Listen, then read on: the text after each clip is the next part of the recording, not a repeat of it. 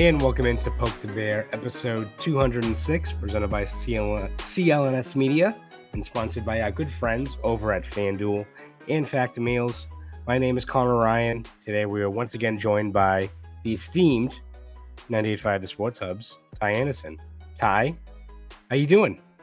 I feel like I'm doing better than you based on how you sound, and that's a rarity. Usually it's the other way around. Usually you're you're the one sounding great, and I'm sounding like absolute garbage uh, because my voice is always gone. So here we are. We're able to get through it, though. I hope, and uh, it's good to be back with you. Ty, I, I don't view myself as a very dramatic person, but I'm in hell. This, this isn't great. I'm trucking through, as you said. Got an upper body injury. Can't can't fucking talk. I, I can slightly talk, but it's better than what it was a few days ago. I, I was telling Evan that a few days ago I sounded like a mix of like when SpongeBob didn't get his water with like Emperor Palpatine. Which, Mm. if you're listening to that in the car to a, a hockey podcast, I can't imagine it's pleasant. That's not a good ASMR voice to listen to as we like talk about Jeremy Swayman, the Calgary Flames, or anything like that. It can't be pleasant. So I'm at least slightly getting better. Now I just sound slightly haggard, which I, I which I think is more enjoyable than where it was before. So we're making a little bit of progress here. I- would say. Yeah, as long as you don't die on me, and then I have to give a statement of some sort. That's like that's That- all that I care so about. To be honest with you. And you know, you don't even have the admin thing for this recording thing, so you wouldn't even know what to do. It, it this this video would run for like seven hours. It'd be just Ty being like, "Do I call nine one one?" Like, ah, shit, no. Maybe Yeah, I don't know what I would do. You'd you'd have Doom on camera. That'd be that'd be kind of cool. It'd be me like just like passed out, but Yeah, she's over here. She's chilling. She's chilling. okay. She might she might pop We over. We don't, we never know. Okay, good good to know. Hopefully not while I'm deceased or anything like that. No, so. no, we don't want that. Um, no, we do not want that. So let's pivot into the uh, Bruins talk here. Bruins start their Western Canada road trip with a 6 5 overtime win over the Oilers. A bananas game. Um, as someone who was trying to go to sleep at a reasonable hour, you boys' white blood cells, immune system was in hell in a complete bender as I stayed up till 1 a.m. to watch that game. Great, entertaining game. Bruins, I think, as we all expected, weren't going to have as much gas in the tank. The following night, bit of a slog against the Calgary Flames, lose 3 2 in overtime to them, but still get a point out of it.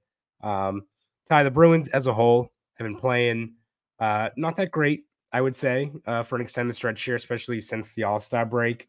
But uh, getting three points out of a three out of a possible four points to start off this road trip.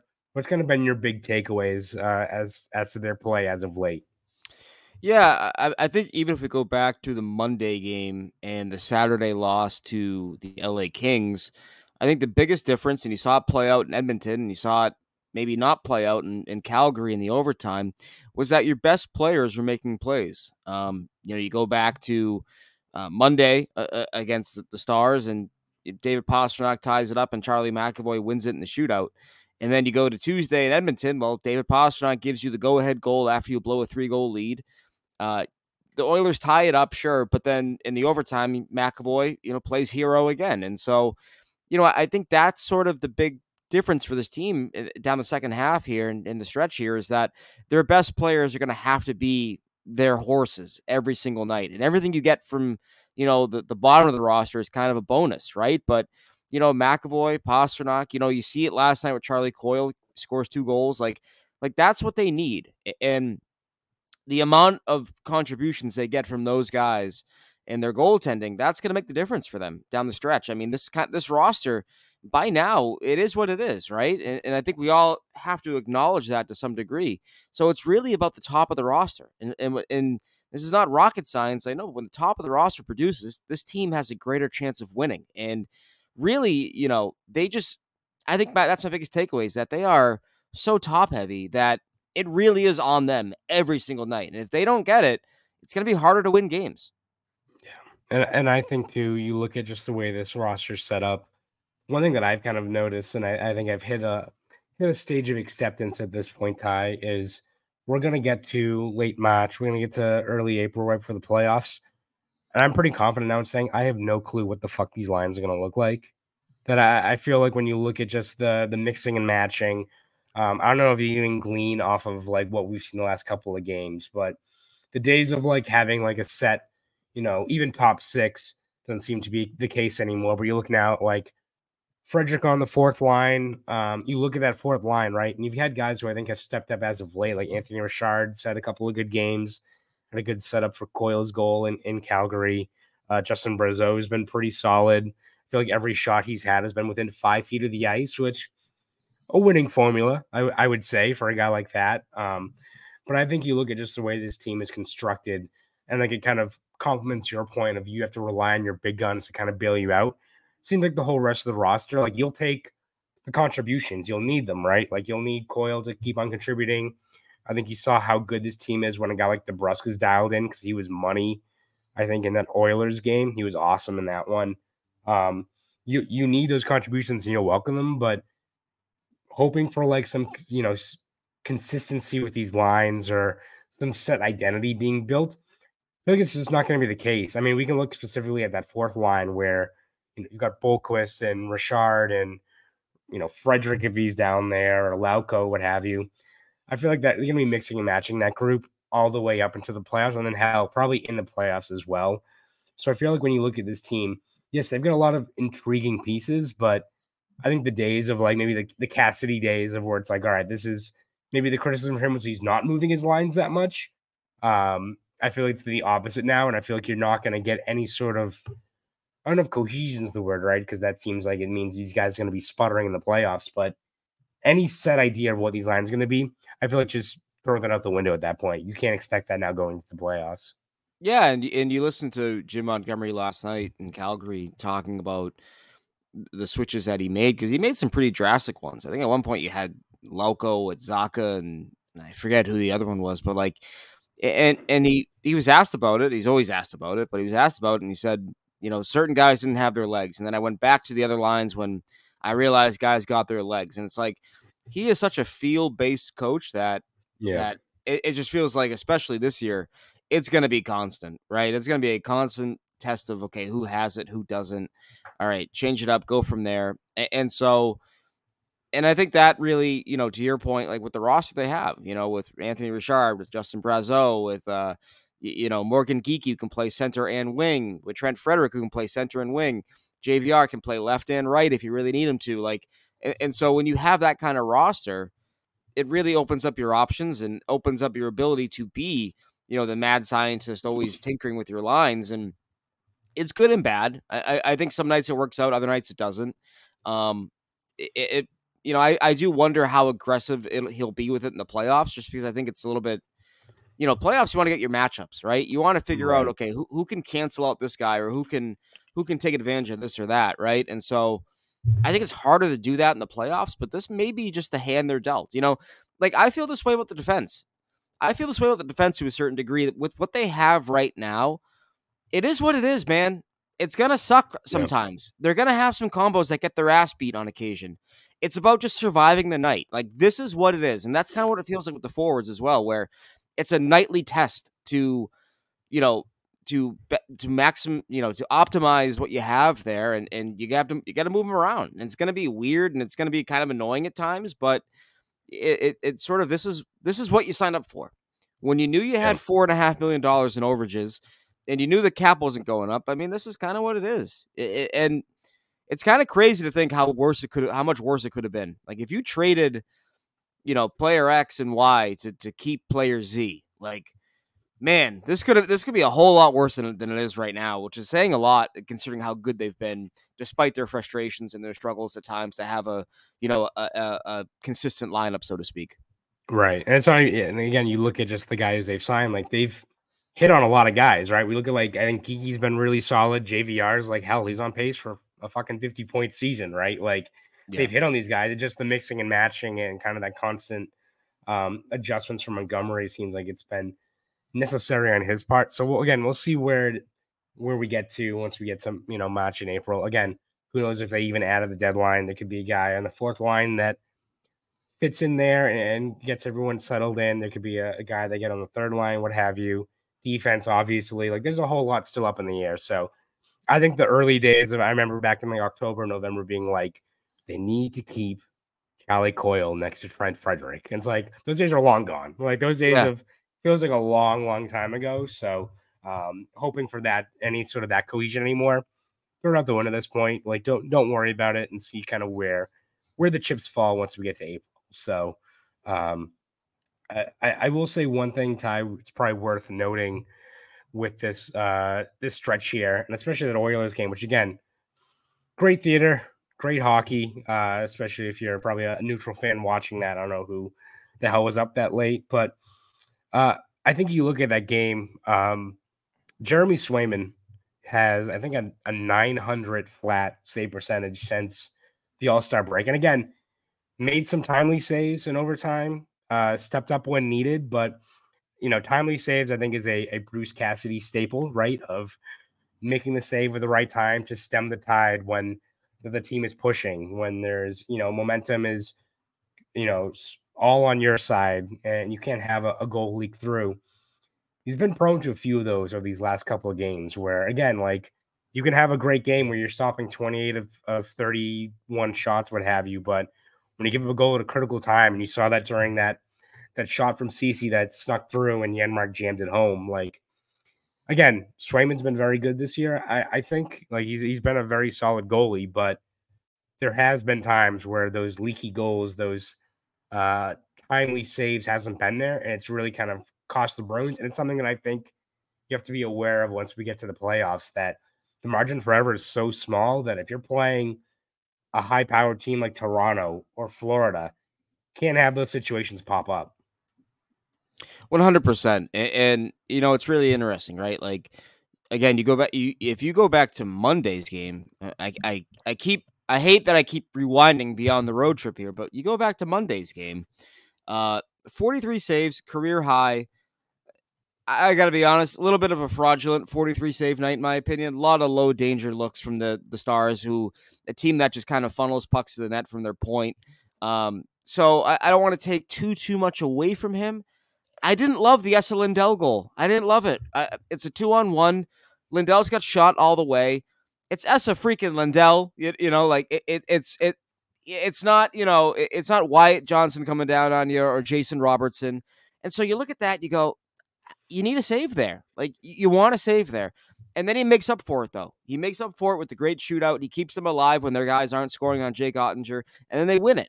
And so it's it's hard to, to crush him for that. And then you go to the you go to the Edmonton game, you know, he faces 18 shots in, the third period. He allows eh, I think four goals or something in the last 18 shots he faces. Like that can't happen, right? And and and, and here's the part that's that's it puts you in a tough spot because once again they go to overtime. He makes two amazing saves with the Bruins down a man, and then they win the game. So it's kind of like you know it all comes out even in the wash, but this is a guy that we're talking about having to, you know, the Bruins having to pay maybe six and a half, seven million dollars on his next on his next contract. And you can look at some of those goals there and say, you know, okay, well, they didn't, you know, what's what's Derek Forbort doing here, or what's Mason Lohrei doing here? You know, the fifth goal, Mason Lohrei sees Zach Hyman. He tries to stop him. He really doesn't do anything to tie up his stick or anything in front of the net, and then Hyman scores. Hyman's a very good net front guy. We will all admit that. However, those are situations where you need your all star goalie to be your all star goalie. It can't always be the Goldilocks. It has to be the perfect temperature for him to play well because then guess what? Then he's not, he's not, you know, the 10, the, the, the, the $6.5 million goalie. If you need the perfect situation in front of him for him to be good, he's not the franchise guy. He's not the all star guy. And that sounds harsh. And it sounds way harsher than I mean for it to sound. But this is the legitimate sort of argument that, you know, people look at the goaltending team way too cut and dry in terms of Swayman is the guy, you got to trade Ullmark. Well, if we're talking in May and they didn't win a round and both guys have the same problems, I don't know if I'm as eager to pay Jeremy Swayman $6.5 million a year or $7 million a year if he and Ullmark are the same guy and they have the same hmm. problems. And so I, I don't know. I just think that you know, Swayman's issues right now, these are not new issues. And we're in year four now. You got to sort of find the the the level, so to speak. You know, he can beat nails for a month. And then for two weeks, he can't, you know, he can't get you that big save when you need it. And so This reminds me a little bit of of 22. If you go back to 2022, he was electric in February. I think he was goalie of the month or rookie of the month. Yeah. It was something. It was yeah, something was like that. In. He had a 935, I want to say, and then for the next two months, he lost the job. He lost it to, to Ullmark, who was surging. So, you know, it's tough because they're winning the games and he's making some big plays. I think he's also putting you in spots that you don't necessarily have to be in, so to speak. And mm-hmm. and so timely saves. That's the name of the game. Timely saves and and Bruins fans, I I, I love you to death. You gotta start looking at him like he's not the 20 year old who came straight from Maine. Like like he, he's got some years now and he's gonna get paid. So the expectations I think should rise with it personally. Yeah. You can't just blame Derek Forbort every time. That is what I would no. also say. Every every time there's a goal, it's like fucking Forbort. It's like Forbort's drinking a Gatorade on the bench, guys. Like I, he's not even out there right now. Again, like Forbort's not been good. We will say that, but it's someone that has to fall on on Swayman, obviously, and it's actually crazy. Like again, we're talking about the most high pressure spot, you know, spot in you know, arguably sports with with the goaltending, and these guys are, you know, have to compartmentalize that year in and year out. But you look at like Swayman, the pressure that's going to be on him this year of like probably being the game one starter with a, a, contract on the horizon, like has made it known like how much he didn't like the arbitration and wanting to prove stuff, and has those comments out in the open that he's said. It's not like they've been really pried out, like that he said them. Like uh he's going into this playoffs with a whole lot on his shoulders beyond the obvious fact of all star goalie trying to put this team over the hump after a crushing first round exit. Like, it's got a lot to prove. Both him and Ullmark, obviously. Like Ullmark, you get to see if he's able to get you past the the first round as well. But um, there's a lot riding on Swayman this year. Like a whole lot, both for the team, but especially just his own play. Because as you said, like Bruins gonna have a tough spot right now uh, this this offseason. Yes, they've got a lot of cap space, but like, what are you gonna do with that spot at goaltending? Because if you're allocating 11, 12 million to two goalies. That's pretty tough. Hurt. Yeah. Yeah. You, you can't, in my opinion, you can't add a left shot D, a center, if that's still of interest to them, you know, a center or just a high impact forward, right? Resign Swayman and keep Ullmark and keep Jake DeBrusk. Like, like, like, you're yeah. probably only gonna be able to do two of the four, in my opinion, because you got to build out a bottom of the roster. You know, like, and, and you can bring in league minimum guys and try to replicate what you've done this past year. But that's hard. You know, some years you hit, other years you don't. Look at the Tampa Bay Lightning. Tampa Bay Lightning have been able to bring in some guys on the cheap that were really good. And other years you're like, oh, this guy's cooked. Why do they have him? Yeah.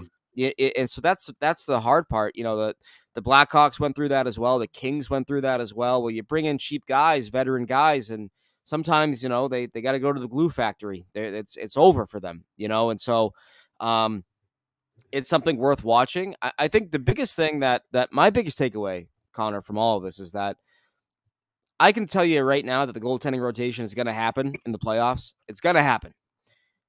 But I'm now saying that it needs to happen.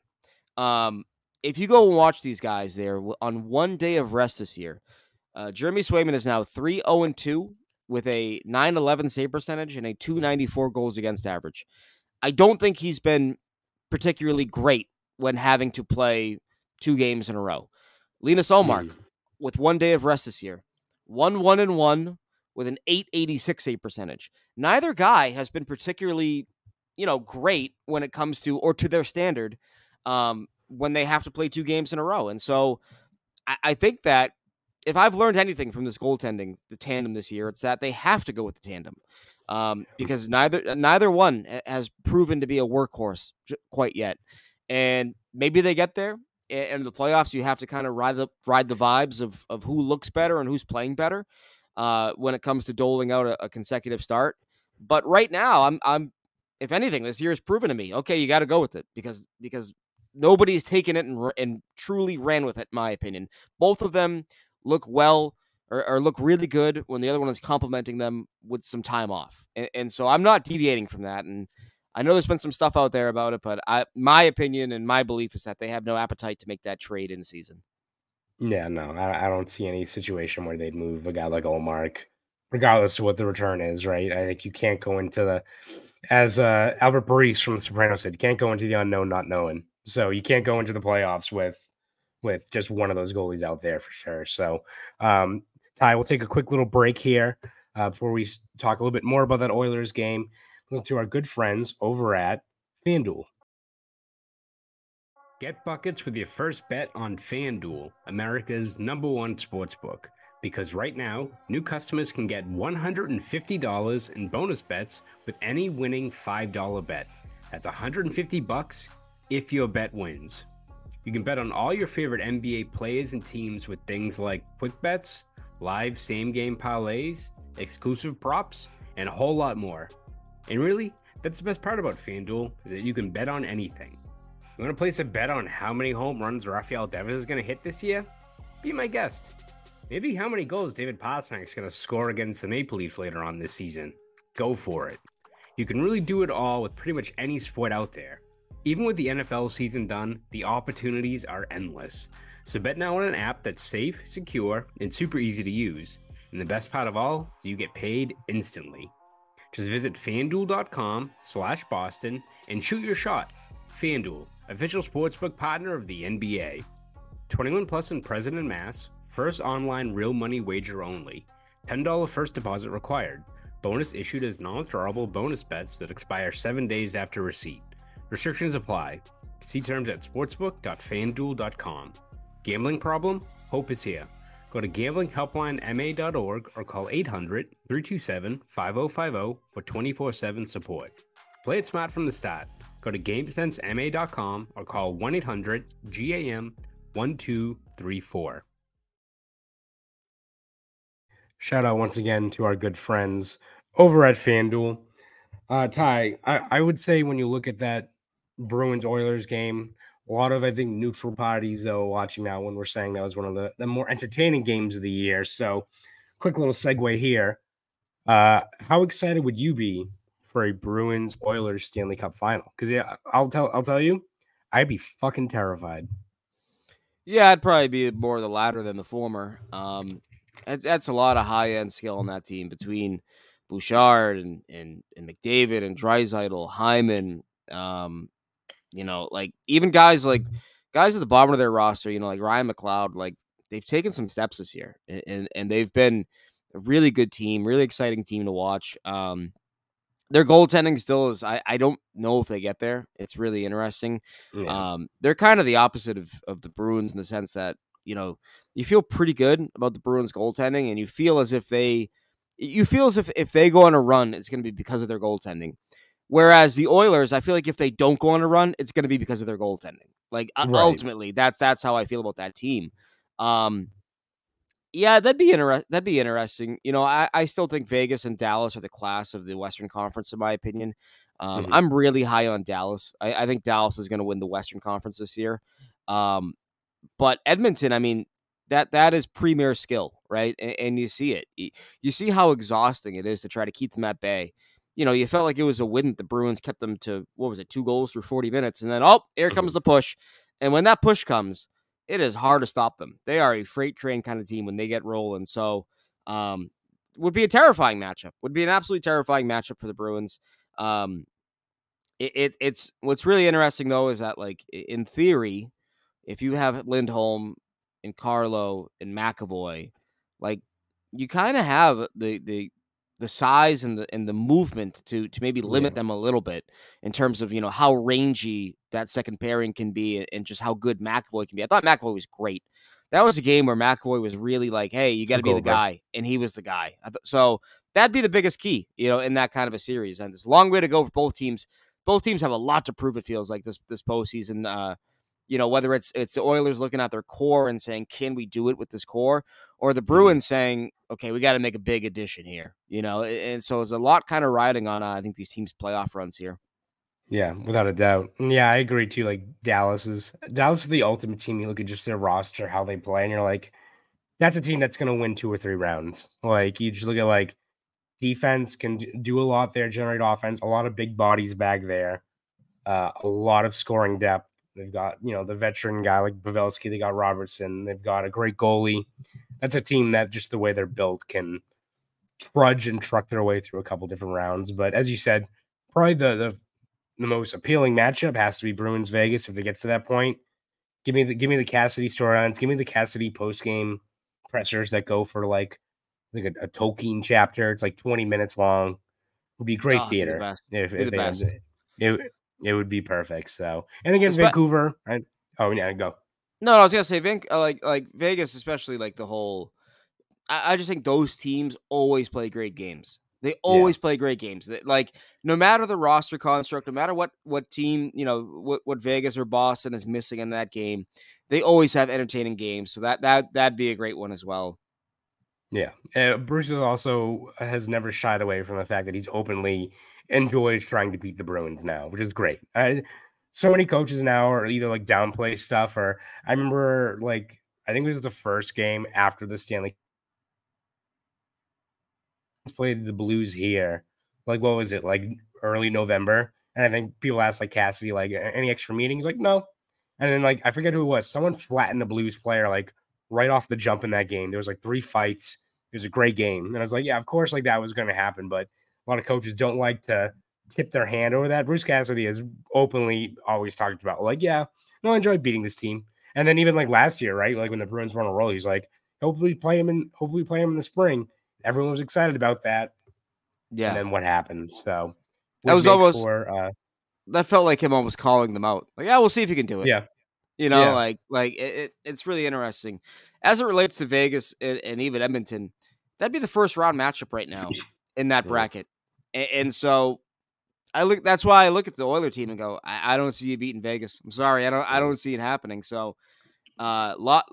I think Edmonton needs to make another move. I, I think they got to make a move, uh, one more move. I- I, think to really kind of try to put them over the top because you know you mentioned how good they've been this year. We- We're talking about you know McLeod and Perry and and and even uh, um, oh god, who was the guy who scored the goal? It doesn't matter. Um, but but you know, like you look at their roster and and you're like, okay, if you got one more piece, if you got one more guy, now you're Yeah. cooking with gas.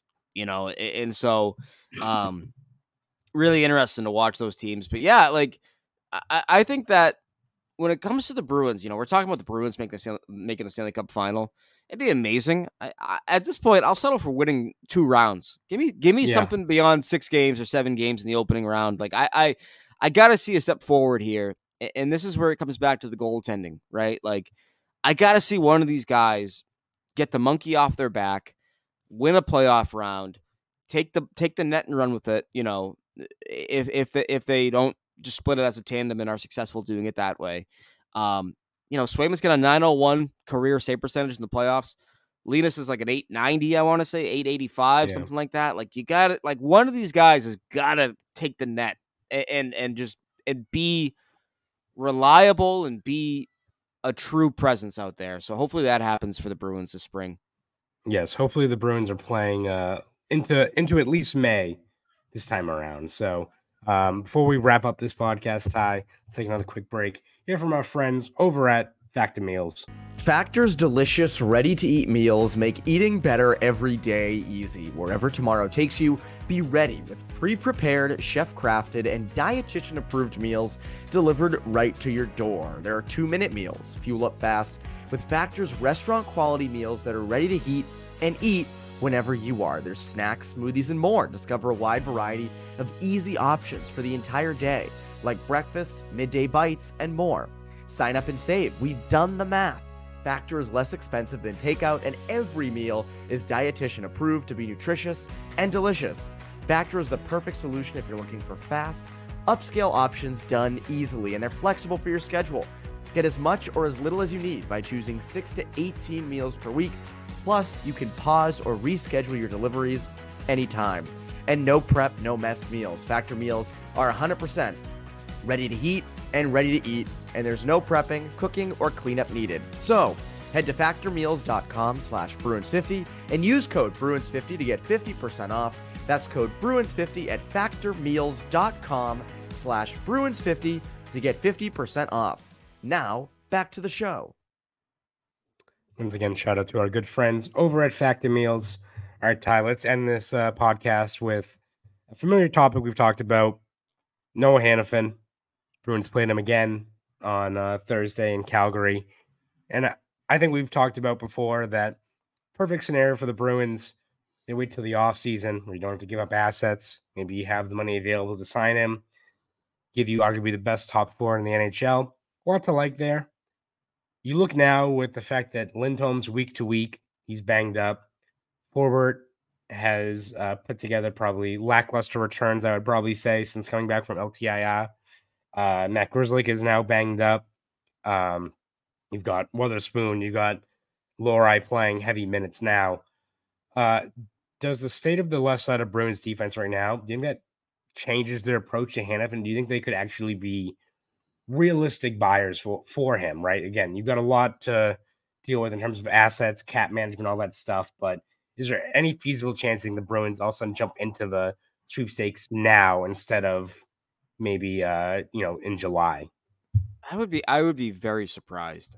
I I I really would. And the reason I, I say that and the, the reason I feel that way is just I don't know if you have the assets in terms of futures, right? Like if you can get away with it for by trading, you know, a high end prospect or two in, in in lieu of a first round pick, maybe. But I, I for me, I think this team I don't think they want to trade a first round pick. I think they've done it too many times now. I think they've traded I want to say they've traded seven of their last nine first round picks or something yeah. crazy, or five of their last eight. It's something insane like that, right? And so at a certain point, you have to stop doing that. And, and you have to stop doing that because you also don't have a lot of second round picks. You also don't have uh, a third round pick. Like, like you got to stop doing it at, at a certain point. And I think that the Bruins have to embrace this year as a true transitional bridge year. And you have to look at that and say, okay, like if there's an injury like you're going through right now, Mason Lohrei is going to play. Is it going to be perfect? Nope, but we're going to find out what he has. And I go back, I said this before, but I go back to 2008. David Krejci was not supposed to be in their lineup in the playoffs, but he was because Bergeron got injured. Krejci got injured late. I mean, I'm sorry, Savard got injured late in, this, in the uh, regular season. He came back in the playoffs, but David Krejci had to play big minutes because they had no other option. It paid off. The next year, David Krejci had 73 points, and he was good in the playoffs. They won a Stanley Cup in 2011 with him being a point per game guy. Like that's like so. If that has to happen this year, and Mason Lohrei has to play top four deep minutes for you in the playoffs, or Merkulov or Lysell or whoever has to play big roles in the playoffs, good. It tells me something I need mm-hmm. to know about this team for the future. And secondly, when it comes to that 2025 first round pick, that is likely going to be theirs because the one this year is going to convey. Part of me thinks that in the back of their mind, they're like, we might need that for a center. We might need that for for Tomas Hertl, You know, if he becomes available in San Jose, and you put Hurdle with Zacha and Pastrnak, and holy shit, now you have another check line 2.0, and it might be even better than what you thought you, you could get. So I think that's how they kind of look at it. I, I and so I think they want to take their chances with Hanifin on July one.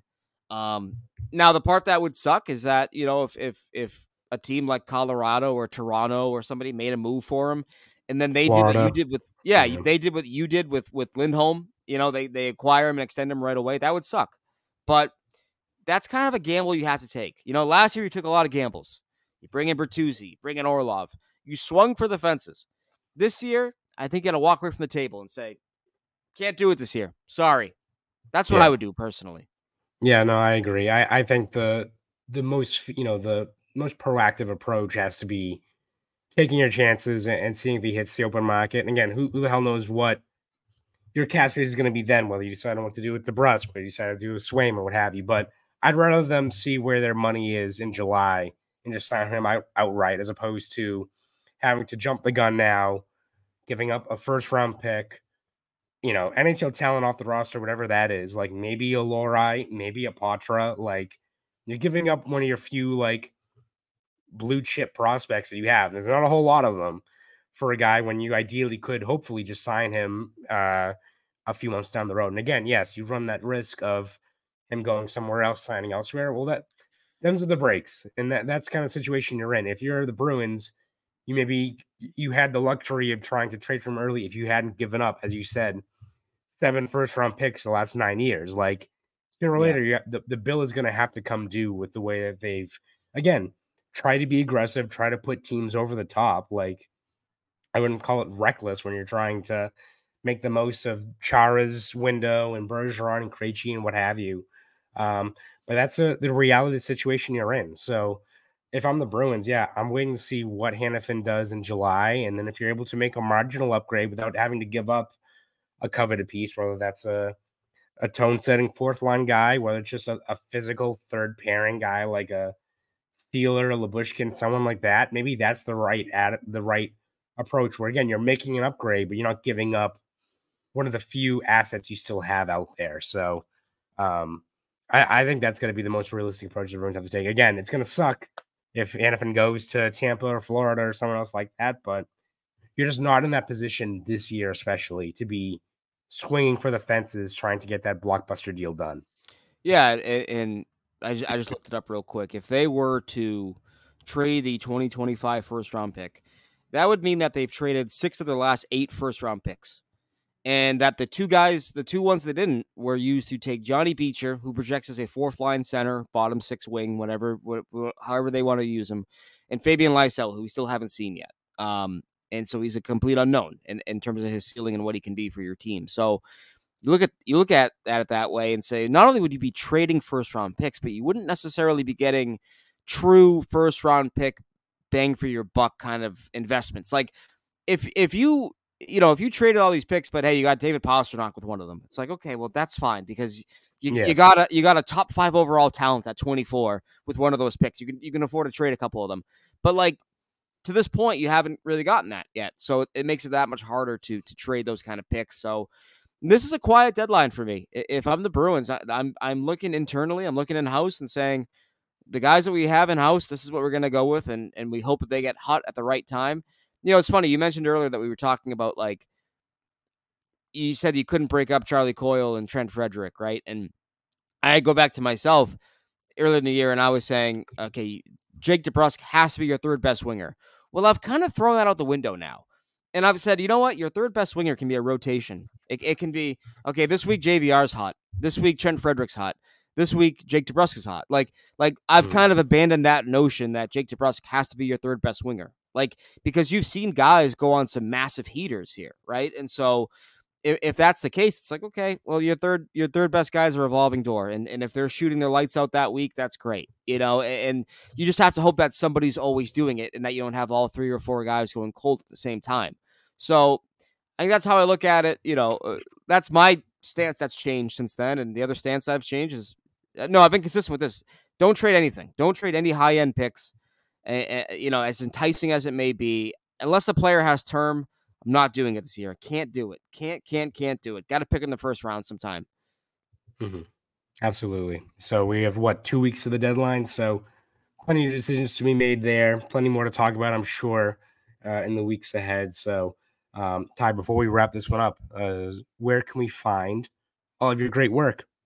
Uh, you can find me at 985sportshub.com. You can also find me on Twitter slash X at at underscore Ty Anderson. Uh, I also do a little podcast uh, on 985 with my good friend Matt Dolloff. It's uh, the Sports Hub Underground. We do those every week. Uh, so hope to hear you there as well. Yep. And you can find my stuff over at boston.com and the Globe. Uh, and you can find me on Twitter, uh, X, whatever the hell it's called, at Conor Ryan underscore 93. So uh, once again, this is episode 206 of Poke the Bear. I'm Conor Ryan. That is Ty Anderson. You guys have a great rest of your week.